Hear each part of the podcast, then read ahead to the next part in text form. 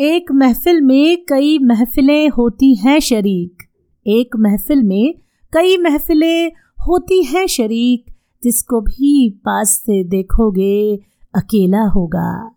निदा फाजली की ये पंक्तियाँ दुनिया के बनावटी रिश्तों और खोखले संबंधों के मझधार में फंसे जीवन नैया की दास्तां बखूबी बयां करती हैं, जो लाखों की भीड़ में भी अजनबी होने का एहसास दूर नहीं कर पाता। यूँ तो अकेलापन कोई बीमारी नहीं है, लेकिन कोई हाल पूछने वाला हो तो हाल बेहाल होते हुए भी तबीयत अच्छी हो जाती है। अक्सर अकेलेपन का नाम आते ही हमारे दिमाग में एक असफल, निराश और लाचार इंसान का चित्र उभर आता है। लेकिन आज एक ऐसी गंभीर भूमिका जिस वजह से हमें बांधनी पड़ रही है, वो न सिर्फ़ बॉलीवुड की सफल अभिनेत्रियों में शुमार हैं, बल्कि उन्होंने गायिका के रूप में अपनी पहचान भी बनाई है। बावजूद इसके जीवन के आखिरी सफ़र में इन्होंने खुद को अकेला ही पाया और साथ ही कड़वे सच को दिलेरी से स्वीकार भी किया। जिनके हुस्न के चर्चे उस जमाने में लोगों के जबा पर खत्म होने का नाम ही नहीं लेते थे। उनकी मधुर और सुरीली आवाज़ सुनने वाले लोग इन्हें कभी अपने जहन से निकाल ही नहीं पाए। इनका शानदार अभिनय उस दौर की कई बॉलीवुड फ़िल्मों की जान थी। तो इनकी जानदार प्लेबैक सिंगिंग कई फ़िल्मों की धड़कन। जी हाँ हम बात कर रहे हैं सुर और अभिनय के अनोखे संगम, सुरैया की। अपने जमाने की ये मशहूर अदाकारा और गायिका, जिनके पीछे कभी जमाना पागल हुआ करता था, आखिर वो किसकी दीवानी थी? जिनके घर के बाहर प्रशंसकों की भीड़ से सड़क जाम हो जाती थी। आखिर वो अपने फिल्मी सफ़र के बाद इतनी अकेली क्यों पड़ गई? तो आज के इस एपिसोड में हम आपको रूबरू करवाएँगे। सुरैया के जीवन के कुछ अनोखे पहलुओं से नमस्कार। मैं हूँ सुरभि और आप देख रहे हैं नारद टीवी। सुरैया जी का जन्म 15 जून उन्नीस को गुंजरवाला में हुआ था जो वर्तमान में पाकिस्तान के पंजाब प्रांत का हिस्सा है। इनका पूरा नाम सुरैया जमाल शेख था। अपने माता पिता की इकलौती संतान होने के कारण सुरैया काफ़ी नाजों से पली बड़ी थी। इनके पिता एक साधारण बढ़ई थे और माँ गायिका थी। बचपन में ही सुरैया जी को कुछ पारिवारिक कारणों से अपने ननिहाल ले आया गया और इनकी पढ़ाई भी मुंबई में पूरी हुई। चूँकि इनकी माँ गायिका थी, इसकी वजह से इनकी भी रुचि संगीत में होती चली गई। इसके अलावा इन्होंने किसी भी तरह के संगीत प्रशिक्षण को नहीं लिया, बस छोटे मोटे नगमे कभी कभी गुनगुना लिया करती थी। आइए, अब बात करते हैं सुरैया के बचपन के और इनके फिल्मी सफ़र की। यानी एक साधारण लड़की सुरैया का बॉलीवुड में पदार्पण हुआ। कैसे हुआ? जी हाँ बताते हैं। सुरैया के चाचा जहूर अहमद उस दौर की फ़िल्मों में खलनायक हुआ करते थे। उन्हीं की सिफारिश पर सुरैया को उन्नीस की फ़िल्म उसने क्या सोचा में एक बाल कलाकार का किरदार मिला। 1941 में स्कूल की छुट्टियों के दौरान सुरैया मोहन स्टूडियो में फ़िल्म ताजमहल की शूटिंग देखने गई थी। वहीं निर्देशक नानू भाई वकील की नज़र सुरैया पर पड़ी और उन्होंने एक ही नज़र में 12 साल की सुरैया को मुमताज़ महल के बचपन के किरदार के लिए चुन लिया। तो बस, यहीं से शुरू हुआ सुरैया का फिल्मी सफ़र। हालाँकि उस वक्त सुरैया की उम्र काफ़ी कम थी, लेकिन वो इस फ़िल्म से कई फ़िल्म निर्देशकों की नज़र में आ गई। कहा जाता है, उस वक्त में जितना मशक्कत अभिनेत्रियों को फ़िल्म ढूँढने के लिए करना पड़ता था, उससे कहीं ज़्यादा मशक्कत फ़िल्म निर्देशकों को अभिनेत्री ढूँढने में करना होता था। जिस तरह सुरैया के अभिनय की शुरुआत हुई, वैसे ही एक किस्सा इनके गायन का भी है। एक बार उन्होंने अपने बचपन के मित्र राज कपूर और मदन मोहन के कहने पर ऑल इंडिया रेडियो में गाने का मन बनाया दरअसल उस वक्त राज कपूर और महान संगीतकार मदन मोहन भी अपने बचपन के ही दौर में थे। और बस यहीं से सुरैया की आवाज़ रेडियो के माध्यम से उस जमाने के मशहूर संगीतकार नौशाद साहब तक पहुँची। नौशाद साहब को सुरैया की आवाज़ काफ़ी पसंद आई और उन्होंने सुरैया जी से फ़िल्म शारदा में गाना गवाया। उस वक्त उनकी उम्र मात्र तेरह साल की थी। जी हाँ दोस्तों, उसके बाद सुरैया ने उस दौर की कई फ़िल्मों को अपनी आवाज़ दी। यूँ तो दोस्तों सुरैया के गानों की लंबी लिस्ट है जो कभी ख़त्म नहीं होगी, लेकिन उनके सदाबहार नगमों में, तू मेरा चाँद, मैं तेरी चांदनी, चार दिन की चांदनी और बेकरार है कोई, जैसे दर्जनों गीत शामिल हैं। साथ ही उनका एक गीत, वो पास रहें या दूर, आज भी हमारी यादों में है, जो सुरैया जी को पूरी तरह से बयां और बखान करती है। साल 1945 में प्रदर्शित फ़िल्म तदबीर में के एल सहगल के साथ काम करने के बाद धीरे धीरे सुरैया की पहचान फ़िल्म इंडस्ट्री में बढ़ती चली गई, जिससे उन्हें फ़िल्मों में बतौर कलाकार भी काम मिलने शुरू हो गए। 1946 में इन्हें महबूब खान की अनमोल घड़ी में काम करने का मौका मिला।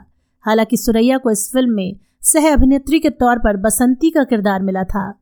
लेकिन फ़िल्म के एक गीत, सोचा था क्या क्या हो गया से वो बतौर प्लेबैक सिंगर के रूप में अपनी पहचान बनाने में काफ़ी हद तक सफल रही। अब तक सुरैया को चाहने वालों की लंबी भीड़ तो नहीं थी, लेकिन अब उनके नाम, उनके चेहरे से जाना और पहचाना जाने लगा था। तभी उन्नीस सौ सैंतालीस में दोस्तों देश के बंटवारे का वक्त आया।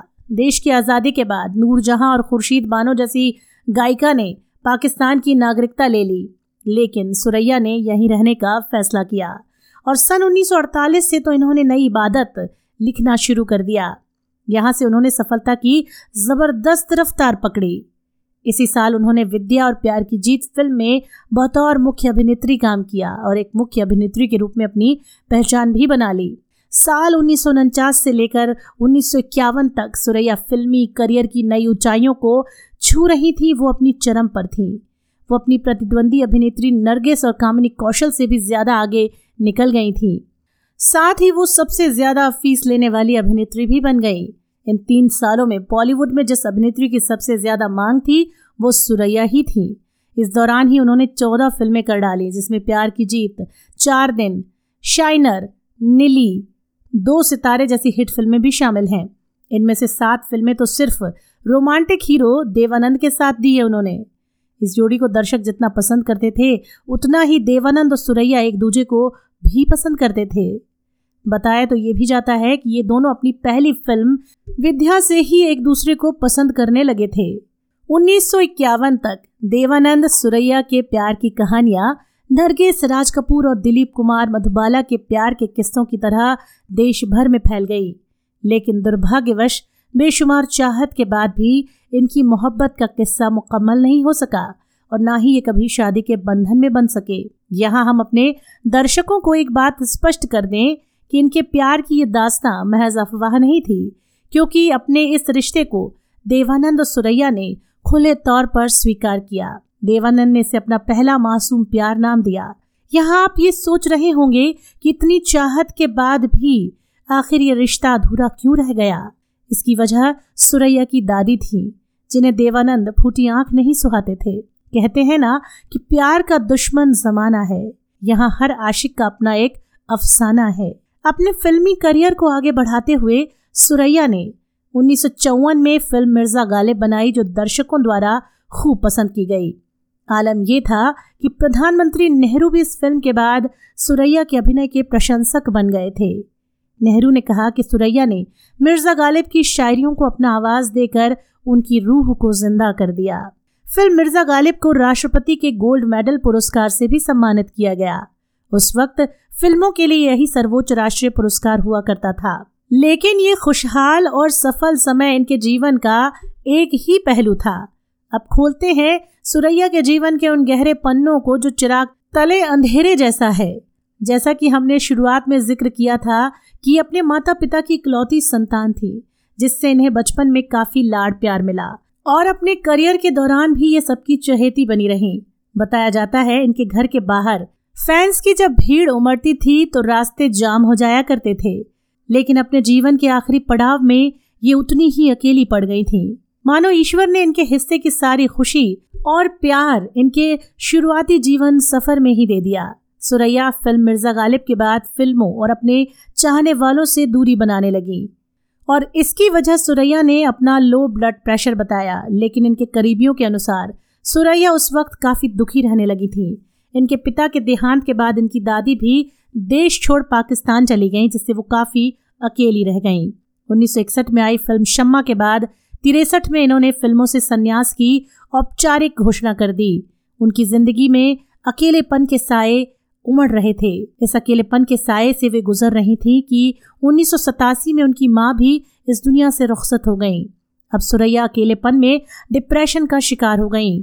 अब ना वो किसी से मिलती थी, ना ही खुद से मिलने की किसी को इजाज़त देती थी।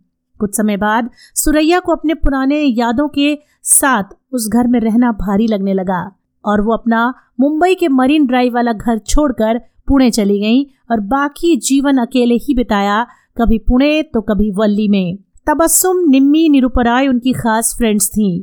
इससे पहले वो कभी कभार उनसे मिल लिया करती थीं, लेकिन बाद में उन्होंने उनसे भी मिलना जुलना बंद कर दिया। एक बार तबस्सुम उनके घर आई लेकिन सुरैया ने उनके लिए घर का दरवाज़ा तक नहीं खोला। ये कोई अशिष्टता नहीं, बल्कि एक घायल मन की व्यथा थी। उसके बाद एक दिन फ़ोन पर तबस्सुम ने सुरैया से पूछा कि वो कैसी हैं। तो सुरैया ने जो जवाब दिया, वो आज भी लोगों को भावुक कर देता है। सुरैया ने कहा, कैसे गुजर रही हूँ, ये सब पूछते हैं। लेकिन कैसे गुजार रही हूँ, वो कोई नहीं पूछता। सुरैया को उन्नीस सौ अट्ठानवे में लाइफ टाइम अचीवमेंट सहित एकेडमी पुरस्कार से भी नवाजा गया। धीरे धीरे बढ़ती उम्र के साथ 75 साल की सुरैया ने 31 जनवरी 2004 को अपनी आखिरी सांस ली। आज सुरैया के जीवन की कहानी हमें ये सिखाती है कि जीवन में रिश्ता, प्यार और अपनेपन का मोल सफलता से कहीं ज़्यादा है। मंजिल की चाहत में अगर अपने पीछे छूट गए तो उनकी कमी आजीवन खलेगी।